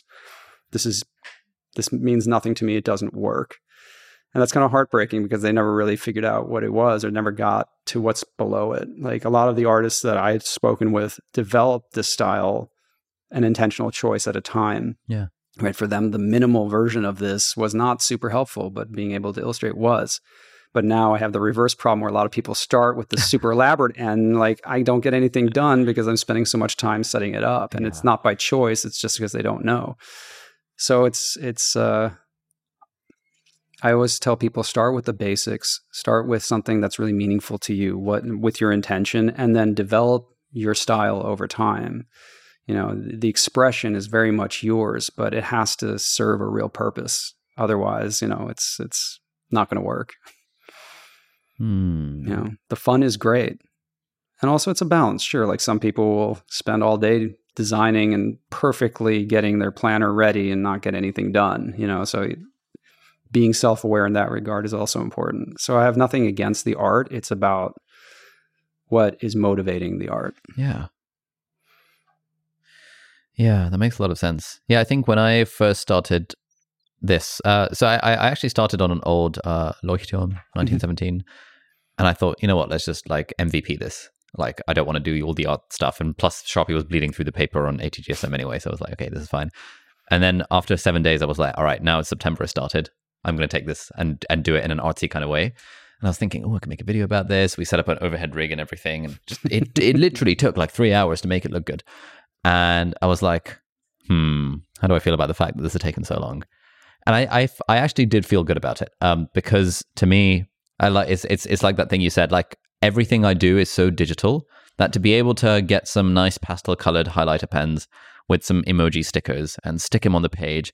I didn't know what washi tape was. I found out what washi tape was after watching uh, Amanda Rachel Lee's video. I was like, oh, this is a thing. It's like, oh, this is cute. Like, I get to explore my slightly more creative on paper side Mhm. while also just the fact that I'm taking the time to draw out the whole year and the whole month is making me think, yeah, I, I have got lots of stuff back to back there. Like, do I really want to do all these all these things? And so it was like mindfulness and intentionality at the same time as expressing creativity, which felt really nice. But like last week, I mean, at the start of this week, we've we've got a whole week of batch filming of the podcast, Mhm. and so my weekly log is very bare bones of just like date, line, line, line, line, line, done. Yeah. And I think over time, I've become kind of less precious about what's in what's in this, and uh, sort of embracing some level of messiness, although it still looks somewhat aesthetic. I think. Um, no, it's been it's been really good. So thank you for inventing. The No, sure, yeah. I, I love that you have that you're starting to embrace this journey, which is really what happens. You know, a lot of people will start like really creatively and become much more minimal, and then eventually they'll start becoming much more creative with it and more minimal. It's like different times in their life, and having a tool that's always there, no matter what stage you are in life, I've found to be invaluable, and I've learned how flexible it can be from other people and embrace that as well. Because at first I was trying to be very rigid about this methodology, like it has to be this way. And I'm like, no, that's not how I work. That's not how anybody in the community works. Like, so how can we embrace flexibility and structure at the same time? And for me, it boils down to intention. And intention is the structure. It, and then you you use the tools that help you experiment and figure out what that intention means to you how you can execute it and embody the things that you value. Yeah. Um. So you launched the Kickstarter. Mm-hmm. What happens next? Like, how how were you feeling when it was blowing up? Like, what was going through your mind? it was a very strange time in my life because I had just started a new job with a digital agency like the week before I launched the Kickstarter, which was very unintentional. it just kind of came that it happened that way. And so I launched the Kickstarter and I didn't expect much, but it became like this whole media sensation in itself because it was still in the early days of Kickstarter and it yeah. blew up. And then I had to manage the Kickstarter. Ooh, was only, yeah, how was that? that was a nightmare. That was an oh, absolute oh, nightmare. October I, 2015. I've just brought up the Kickstarter. Yeah, it was. Uh, you should have a team to help you with the Kickstarter because run, having a full time job and running a Kickstarter, especially when you're trying to ship things internationally is like a bad idea. But uh, you know, after I got over that, eventually I had to figure out what was more important to me, like this incredible career that I had been working so hard on. I loved my job. I like was doing everything I wanted to do, or focus on this kind of side gig. And eventually I came to the conclusion that the the way that I can serve people best is to shepherd this methodology that I never dreamed would have helped other people, but it did. And I got countless letters about how it helped different people. And if I would only, if I could only be a nexus point to introduce it to other people and see how it helped them, then that would be far more meaningful than anything else that I'd worked on. So the choice became pretty easy eventually. So you quit the job? Yeah. And went full time on this? Yeah. How did you know it was going to make enough money to go full time on this? Because because for like the Kickstarter, like seventy nine thousand dollars pledged. Presumably, you could have made more working at an agency. Oh yeah, New York. I made way more money yeah, at my so. job. Well, um, I didn't. I didn't. Uh, for me, it was a gamble. It was a risk. I had a very large community at the time and the business was doing all right, but I didn't mind living on less if I could wake up and really care about what I did all the time. And I did. So for a little while, like that was a big thing, but then came the book deal. Yeah. So I made the choice. I was like, okay, I got to transition because I'm not doing really well in bullet journal. I'm not doing really well in my job because I was so torn. And that's exactly the opposite of what I'm trying to get across, being intentional about the choices you make. So I was like, okay, I got to practice what I preach here. It's like, am I going to do this career that's really comfortable and exciting, or am I going to do this thing that's super scary and I don't know what's going to happen? And I was like, well, how? What is what is a core value? And it's service. For me, service is just a core driving principle. And this is the thing that aligns with that. So it became pretty obvious when I sat down and took the time. And then I was really lucky that a book deal came along and that helped. That's when I started writing the book. Mm. So, so, you did, so you so you got the partnership with Leuchtturm around 2014, 2015 ish. 2014, before the the. So the partnership kind of developed throughout the Kickstarter because at first it was limited to like a thousand notebooks. Like that was the partnership as a quick collaboration, and then both of us saw that there was a real demand for it. So that quickly became the partnership that you see today. And working with them has been absolutely delightful. They make it possible. I couldn't possibly do this by myself. Then it was just me for the longest time. And then I just kept on focusing on creating more content and yeah. surfacing people in my community. That was like the main thing, finding people so unlike myself that use yeah. this for in ways that I would have never imagined, just nice. finding other people. And yeah, that worked. people got it was it was amazing. And then so how well, did go? No, and the thing that was interesting is that when I first shared Bullet Journal, was very much more focused towards the productivity thing because I wasn't really comfortable talking about the more existential part of it yeah. right it's like the why that's that's i don't i didn't think i was qualified or you know that people were interested But now years had been going by, and more and more and more people were like, something's happening while I'm doing this. Like, you know, you had mentioned that there's somewhat of a state shift in the way that you start perce- perceiving time and your life. And this happens to people quite regularly, and I hear about it all the time. And I started answering emails like, okay, it's not about like setting goals, it's about setting meaningful goals, or like, how do I know what is meaningful, what is not meaningful? Because people started becoming more and more productive, and they keep running into this problem where they get things done, and then like a day, a week, a month later, it's like it never like they just normalize and then it's over, right? It's like, okay, so you got the six pack, you know, but you're still insecure. So it doesn't, that, that wasn't the goal. It wasn't about the six pack. It was figuring out a way to become more confident, you know, and that's a very different journey, you know, and that started happening regularly in all sorts of different ways. So I was like answering all these emails as best I could because, you know, this is what I'm most fascinated in the why and figuring out what is meaningful and the reason behind the reason, if you will. And eventually it's like, well, maybe a book would be a better way, better medium of sharing this part of the methodology, the thing that for me is at the heart of it, the why, you know. And yeah, so we start shopping around a book and what does that process look like? Which the, part? The book deal getting process. I mean, it was a really wild ride. Um, bullet journal, I was really was really blessed with a lot of attention for this thing, right? And I didn't really know what to do with it. And eventually, agents started reaching out to me. It's like, have you thought about a book? And that's not something that happens to a lot of people. And I'm like, I have, but I don't know if I need an agent or something like that. And all of a sudden, publishing companies started reaching out to me. And then I started going into publishing companies and they're like, blah, blah, blah, blah, blah. You know, here's a deal or here's something else. I'm like, I need an agent. like, yeah. I don't know if this is a good deal. I yep. don't know what I'm getting into. And it was like the first time where it's like, I really need help because for me, what was most important about the book is that it could serve as many people as possible. Like, that was it. Like, I wanted to create something that would help.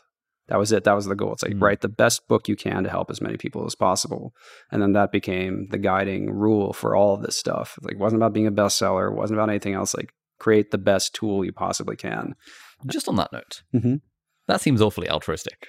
Uh, I, f- I find that with, with my own motivations, they're often muddied with a bit of, yeah, I want to help people, but like, oh, being a bestseller would be cool. Like, uh, w- what was that?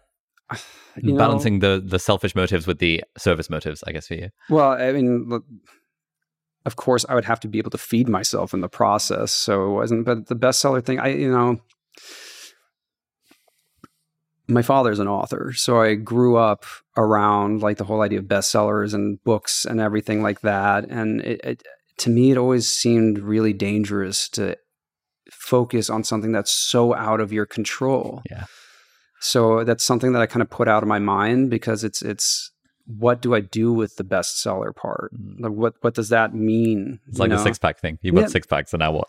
Yeah. like what's the underlying thing that's trying to serve? Right. You know, like would it be nice? Absolutely. I'm not going to throw it out the window or anything. If it happens, great. But what's to me just like getting to the finish line with writing this book is it was much more important and doing it in a way where I could like this is the best I can possibly do. Yeah. That was enough. In, in, some ways, it's not necessarily altruism. It's like setting the bar so low that I can actually do it. It's like I just want to do the best job I possibly can and finish this thing. Like so, you know, and hopefully it helps people. That's that's all. If I can do that, then great. so it's it's more about maybe more of a survival mindset. Like I just yeah, want to do a good job. I know what you mean. yeah, I, I find that anytime I'm, I'm sitting down to write, whenever I have a bestseller list in my mind, it just completely takes the fun out of it. But whenever I think, you know what, I just want to write something I'm proud of that can help at least one person, suddenly the bar is low. It's like I could, I could write something I'm proud of. Yeah. And I was I was chatting to, to Cal Newport on the pod a few weeks ago, mm. and he said every single time he's written a book, he's told himself this one just needs to be reasonable the next one is going to be good. I, I, lo- I love that. It's just like lowering the bar. just needs to be reasonable. Yeah. yeah. I think lowering the bar is is an incredibly powerful mindset. Really, mm-hmm. it's like as long as you keep making progress. I actually got this from Austin Kleon. I was on his newsletter, mm. or I read his newsletter rather, and he yeah. talked about an author's name I'm forgetting right now who had a card that said without hope, without despair every day. And like that was the writing process for me. So without hope, without despair, you just write. That's it. And it worked. You know, it's a sat down. It's like, I don't feel like it. Just write. Yeah. Oh, it's gonna be great. despair. Yeah. that's it. And it's I don't know, my kind of my productivity ethos is just like do the thing that you committed to, regardless, you know. Like some maybe you'll get more done, maybe you'll get less done, but just do it. Let's show up. So, how did you like? Which publisher did you go with in the end? Penguin Random House. Oh, nice. Same. Um, how did you decide on them? I mean, I guess it's, it's easy enough because they're big, but like, w- w- what were the competing well, factors? the imprint that I went with was Portfolio. Oh, and nice, they had yeah. published a bunch of authors whose work I liked a lot. I mean, Seth Godin, Ryan Holiday, those kind of things. I'm like, okay, they get it. They get my space, and I think they know what I'm trying to accomplish with this. Like this, the book for me is a tool, really, it is. And I was trying to figure out who would understand that, and I felt like that very much was the case. They understood what I was trying to do, and you know, uh, yeah, they they clearly represented people whose Yeah. thinking I also very much enjoy. Hmm. So then you had a deadline. How did you deal with the doing the work when there is a deadline and writers famously procrastinate all the time? Yeah. Um, I got, you know, it took me a year to write this thing on and off, but I also designed it. So it was like a two part piece. For me, th- I think the big mistake I would say is that I felt like writing was just going to be a thing, right? You just sit down and you write this thing. But I felt like for me, my book was more, ended up being more like a child that grows, right? So at the beginning, it's an infant. It doesn't know what it is. You know, it's like crying all the time. You don't know what you're doing as a parent. But then as you keep writing, and you have a strategy for that, like you quickly have to develop a strategy for that.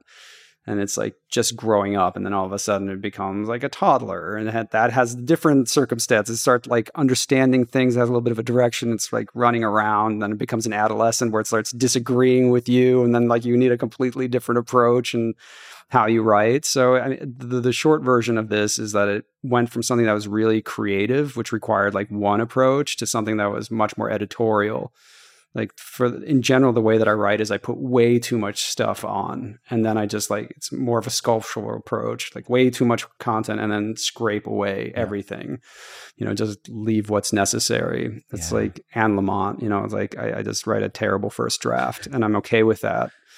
I, I I got to that point in my career. I guess maybe as a designer, it's just like get it up and and and And then worry about it. worry about it later. Yeah. And I feel like that that was really helpful because I'm like, oh wow, this really is bad. Yeah. this is truly bad. But this paragraph and this sentence are something Are I can reasonable, build up. yeah. yeah.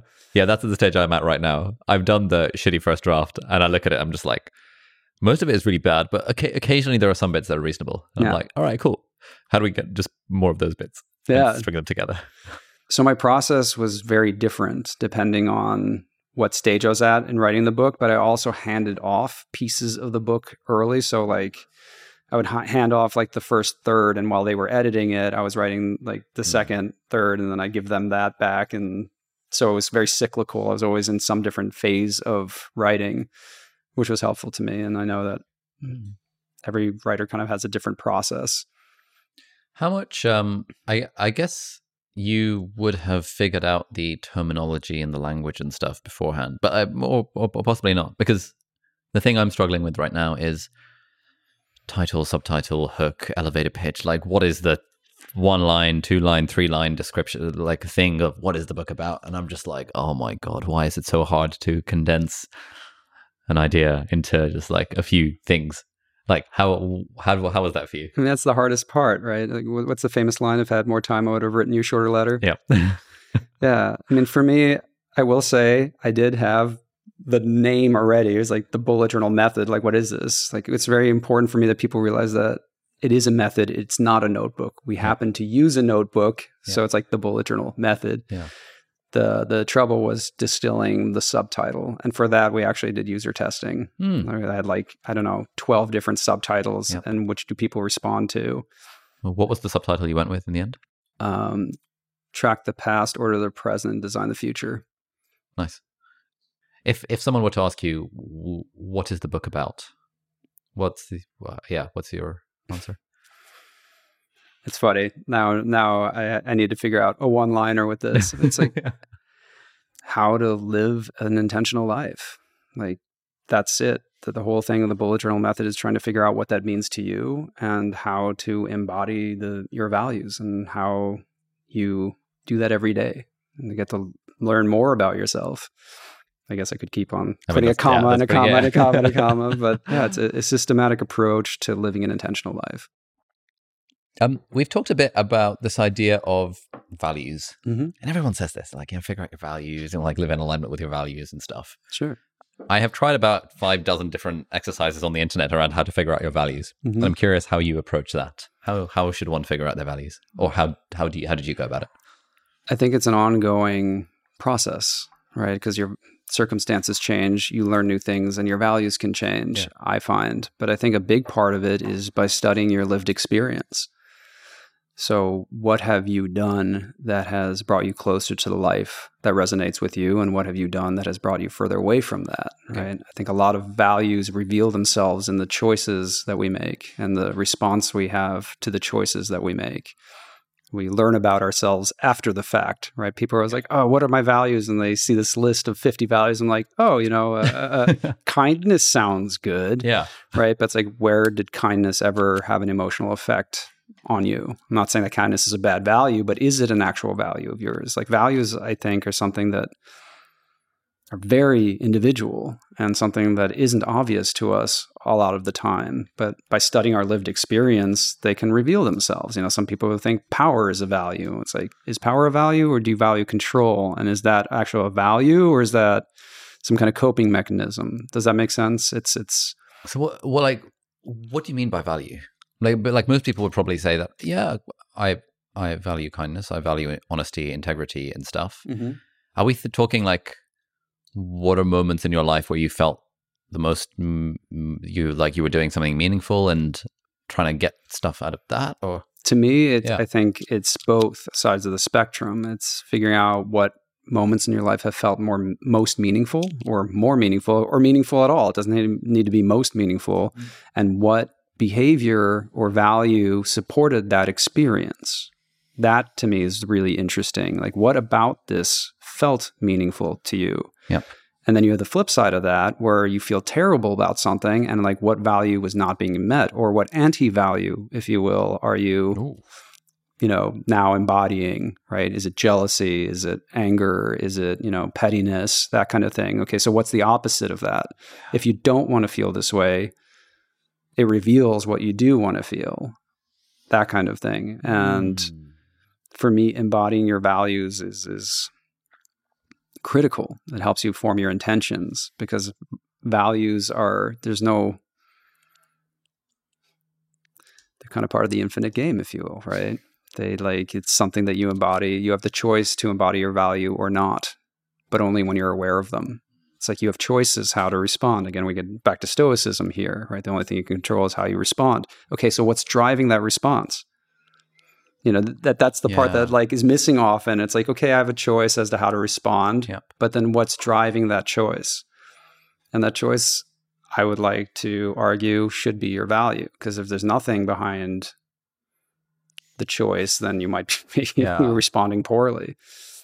So are we are we talking sort of general, or, or almost like your own personal Ten Commandments type thing, or That's one way of looking at it. Sure. I think it's embodying qualities that help you find meaning in some ways. Right? It's like when I'm being this way, it feels meaningful. When I'm not being this way, Yeah. it does not.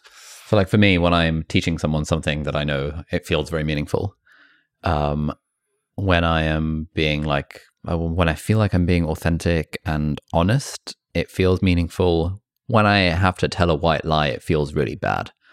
When I don't give someone all the information because it might make them feel bad or something like that, I'm always like, something about this feels really off. Sure. And is that kind of what we what, what we mean? Like, so sort of figuring out what are, yeah, sort of almost like taking your feelings about stuff seriously and figuring out, okay, what therefore are, like, what does this reveal about the things that I value? Yes, that's exactly right. And I think that that's an ongoing process. Yeah. And then you try to figure out ways to embody those values. Yeah. Right. And I feel like there's also different value domains as well. Like you're not going to have the same values at work as you are, you know, at home. You know, you, your your partner doesn't need the best boss. Yeah. like that's not that's not a value that's meaningful there. And so you can start to like quantify where your yeah, qualify where your values are Yeah. in which domain. And that a big part of that is just like studying your life. It's like, okay, I felt badly about doing this thing. Why? Right. And the answer isn't always obvious. I, I would argue that the answer is not obvious. And over time, you start to observe patterns in your own behavior like, huh, when I spend time with this person, things feel good, or I feel really connected, or I feel very authentic. Why? Why does this person bring that out in me? What do we Yeah. discuss? What do we do? And then people who don't, like every time I spend time with this person, I feel completely drained, or I feel like I betrayed myself, or you know, I'm trying to put on a show, or I don't feel good. And then you can start like unraveling that whole rabbit hole one piece at a time. And it, words come up, like you actually have language here, you know, authentic, inauthentic, present, distracted, these kind of things. And curious for me, you know, value mine is curiosity and play. Those are two things that are how do I bring play into the situation? You know, how do I embody curiosity in this situation? Like I have an option of how I'm going to respond here. And how do I bring that up? Nice. Um, what's your take on three-year planning, five-year planning, ten-year planning, one-year planning? Like, having heard all the zillions of stories from people, like, what have you seen? I guess in your life and in the lives of people who've who've reached out to you with stories. What's what's a good amount of planning versus spontaneity to have? Yeah, I mean, for me, I guess I approach this whole thing differently because for me, it's more about being in the present, right? And trying to develop different goals that are, for me, experiments. They're plays, if you will. It's like, hey, what am I going to do now that helps me embody this value in some way? And a five year plan doesn't really work that way because I know it's going to change. That being said, kind of having an uh, idea of where I want to head. Like, okay, so I think the best way I can talk about this is that I, I have this analogy that goals are like lighthouses, Oh, right? tell me more. Sure. So a lot of times when I heard about goals in the past, it's like, here is your target, Yeah. right? And that's how I operated. And it was always disappointing and confusing, at least for me. And the reason why is when you set a goal, you're setting it at the furthest distance away from that reality. From day one is the furthest distance you'll ever be away from that goal. So it means you don't know anything about that experience. You don't know anything about that reality. And every day, as you get closer to that goal, it becomes clearer and it becomes more real. And oftentimes, you change your mind. You're like, oh, wait, this is not what I actually want. Or you learn something new. It's actually over here. So I think that rather it being the final destination, it's like a lighthouse. And from what I understand of lighthouses, I'm not a lighthouse expert, but let's just pl- go with it for now. You never go to the lighthouse, right? The lighthouse stands at a place that's actually really hazardous. It's there to make sure that ships don't go there, but ships can also use it to navigate. And I think that that's a really interesting way of thinking about your goals because it's you're setting some destination for you to learn about something along the way. And if you think about it as a lighthouse, then going off course or you know changing course, if you will, is part of it, right? And you just keep on setting different lighthouse goals. Like, okay, it's like I want to be this kind of doctor, and then you get halfway through and you're like, oh, actually, no, it's like this specialty or this thing, or I actually something completely different that I didn't know about at the beginning of the journey. So I like lighthouses. To come back to the year long, five year goals, I think it's the same kind of thing. If you believe in something strongly and it's going to take you five years, start. Right. And then change your mind when you when it becomes more real. I think having objectives is really important. Right. But I also think abandoning the objectives based on reality is just as important, if that makes sense. Like when when a theory starts becoming very real through your lived experience. It's it's and then resetting along the way. I don't know. For me, everything is a lot more organic than than setting five year goals. Like sometimes I want to do something. I'm like, hmm, that's going to take five years. Let's start and see what happens. And then I'm not like doggedly pursuing this thing for five years because I've never been in a situation where five years later I'm the same person. That just hasn't happened for me. It's good to have the direction so I don't get totally lost right? Yeah. Like a lighthouse. But along the way, I'm just a completely different person. That's a really great way of thinking about goals. I love it. That's fantastic. yeah, I think there's a lot of um, almost moralizing around this, around how it is a morally good thing for you to stick to the goal that you set. And like, if you move the goalpost, that's like considered a bad thing rather than a good thing that you move the goalpost. And often people will, like, I get I get this criticism from my mum quite a lot. They're like, "Hey, so you know that time you were taking those exams to do residency in the U.S. Like, what happened to that?" And I'm like, "Why'd you move the goalpost?" And she's like, "Yeah, you you know you moved the goalpost." And I'm like, "Yeah, exactly. I started doing the thing, realized that that's not in fact the person I want to be, and changed my mind." And I feel like this is probably a good thing rather than a bad thing. But I guess it's it's that balance between being a quitter versus being someone who changed their mind on a goal as they got more data. How how how do you think about that balance? Sure. Yeah, and there's there's no ultimate answer to that as well. I feel like one easy way to define the difference or the distinction there is that you continue making progress towards something, right? Rather than like this target, you're like, okay, it's over here, and you continue to work, and like it's going to take two months. It's going to take like the book that I started to write and the book that I handed off are completely different things, Yeah. right? I did the work, it took the time, Yeah. but the goal and the destination were very different from one another, if that makes sense. And then there's just giving up, sure. And I don't think that that's necessarily a bad thing either. Um, there's a lot of nuance here that I can't really like cover, but there's one thing where it's like you just don't believe in this anymore, and that's okay, you know. And sometimes you don't believe. I mean, don't get me wrong, I didn't believe in my book on multiple days in those years, right? It's like, why am I doing this? Like, I got no business doing this. All these things, but it would go away, and there's a season for that. But if like you truly just don't understand why you're doing something anymore, you know, then quitting is absolutely okay. You know, we have such limited time here. I think it's understanding why you're quitting specifically. That's important. What about this isn't working for me? And oftentimes, like it not meaning anything to you anymore, now that you realize what the truth about this goal is, is really important. You know, it's it's um, it's a process, and a lot of times we set goals that actually s- seem quite pointless halfway through. You're like, wait a second, not because it's hard. The hardness shouldn't be the determining factor. It's kind of like, I don't know what value this is adding to my life. And in case, like, you know, it's, it's, is this going to make me a, a better partner, a better mm. teacher, a better whatever? Like, you're halfway through. Do you feel that way? You know, the reality starting to set in, you know, and if the answer is no, Yeah. ongoingly, then I think that's a pretty good indication that that might not be worth pursuing. Yeah. So one of the things we did this time last year, actually, when we first moved into the studio, was you know worked with a business coach, and he talked about kind of making a sort of three year three year picture, three year plan Mhm. kind of thing. And I was like, oh, come on, like three years, social media space, things change a lot. And he was like, "Uh, you know, that's fine, but it's useful to think at this at this stage, what do you just like imagine that three year picture to be? Because then we can start working towards that and see what happens. And at the time, I was like, okay, three years from now, want to be doing, I don't know, 10 million revenue, want to be doing a team of 40 people, like physical location in London, like multiple studios where we can like bring our YouTuber Academy students in and rent them out and stuff. And we were like, all right, cool, let's start working towards that thing, that that that kind of picture. And within probably about six or so months, I started feeling, hmm, that picture no longer feels great. Like I actually don't want to have a team of 50 people and be worrying about revenue numbers and be trying to rent studio space to people. Like that seems, seems like the worst thing in the world. Okay.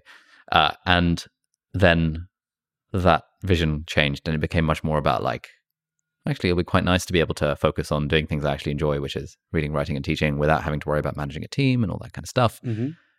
And so having and and this is why we only signed up to this studio space for a year because I knew at the time it was like okay this is an experiment we're going to get gather data throughout this year and see what happens so now we're as of like tomorrow we're and next week we're moving out of this place um, I'm moving into a flat with my with my brother and his wife and we're kind of building a YouTube podcasty studio in the flat to see what that will be like. Sure. and again that's just an experiment for a year to see what happens.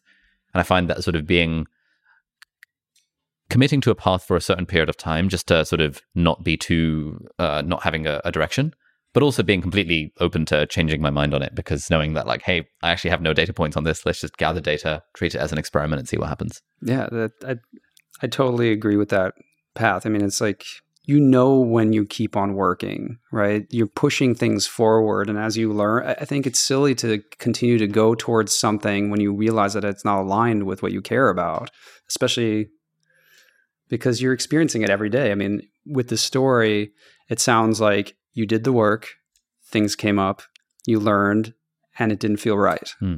And then you opted to do something else. It, it wasn't like pulling the plug. Hmm. So that goal became irrelevant at that point. I do think it's helpful to start somewhere though, like to, Yeah. to be very clear. It's like, let's create the three year, let's create the five year.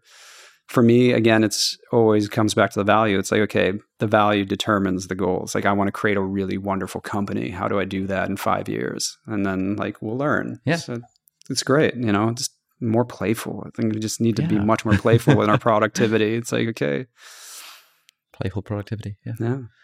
Um, I was going to call my book Playful Productivity or Joyful Productivity or something. Annoyingly, both those names are taken by other people that have made blogs that, with those titles. I was like, damn. um, changing gears a bit. Sure. Uh, Bullet Journal has an app. What's what's the deal with that? Sure. Um, so for me, people always ask me like digital or analog, and I'm really agnostic to this. It's about the, finding the best tool for the job. When it comes to Bujo, I find that a notebook, at least to me and many, is really helpful because it helps you go offline. But it also has limitations that are unnecessary, right? Like a notebook's not going to remind you to check in with it. And technology is really good like that. And having been a UX designer and designing apps all my life, like I really enjoy doing that as well. I'm like, huh, how can I bridge the digital and analog in Yeah. different ways? And the app is like that. It sets reminders, it helps you track how often you've reflected to keep you honest about it. It gives you different quotes, it allows you to take pictures of your notebook so you can have a digital backup. It, you know, all these tools that can be really helpful to people. You don't need it. I see all of the products that I make as accessories to the methodology, you know. But uh, yeah, I, I try to fill my own gaps in my productivity systems. Like, okay, I actually want to take a picture of this to send it to somebody. I want to have a backup of it. Mm. Like, I lost a lot of my notebooks in a flood early on, so like, I, I that's a real thing. Yeah. So the app does that kind of thing. It's Nice. it doesn't replace the notebook. It's an extension of. That's why it's called the companion app. Yeah. Yeah. No, we're just looking up on the on the App Store. Um, Plus, it's also a nexus for information. I mean, one thing again, I'm really blessed that Bullet Journal has blown up, but it's gotten so big that people really kind of lose the lose the signal and the noise. And so the app is also a nexus. Like here are all the articles. You know, here's how you can begin. All that stuff in your pocket, and it's easy. You know, for like three bucks or something. Yeah. it's it's it's a good place to start. Just being intentional about how the information is surfaced. I'm curious. Like one one one question I've been asking a few guests is is that, um, let's say you won the lottery Mm-hmm. and you don't have to worry about money ever again, and you got to do something with your time. How different does that look compared to what you're doing now with your time? Does this basically just mean that I don't have to work if I don't want to, or is it what do I do with my resources? Uh, basically, you don't have to work if you don't want to. okay, yeah. Just want, want to make sure that we're playing the right course, game yes. here. I should refine the question to make that more obvious. Yeah, like, than, oh, like- I'll donate. To yeah, donate to lizards. Yeah, Yeah.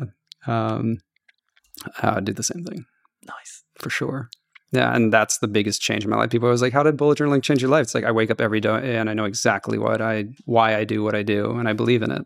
Does it make it easy? No, not at all. It's really hard, and I have really bad days, and I have to wear all sorts of hats that don't fit really well. Yeah. But it's like I know why, and that's the shift. And like I want everybody to experience what that's like. I think it's available to more people than people would imagine, right? Like just being really deliberate about the choices that you're making and taking ownership about those choices, of those choices. I love it. Um, so how does bullet journal evolve from here? I Mhm. mean, you've got the notebooks, you've got the method, like you've got the app, you've got the course, the university. Like, wh- wh- what else is like? I'm struggling to see what the future looks like, but presumably you're like, oh, there's so much stuff I want to do, but like, Yeah. yeah, Education. Education. I, I think the biggest challenge that I still face is people like, what is it? yeah, right? And the answer that I used to give people, which I have now understood to be unhelpful, is like it's whatever you need it to be.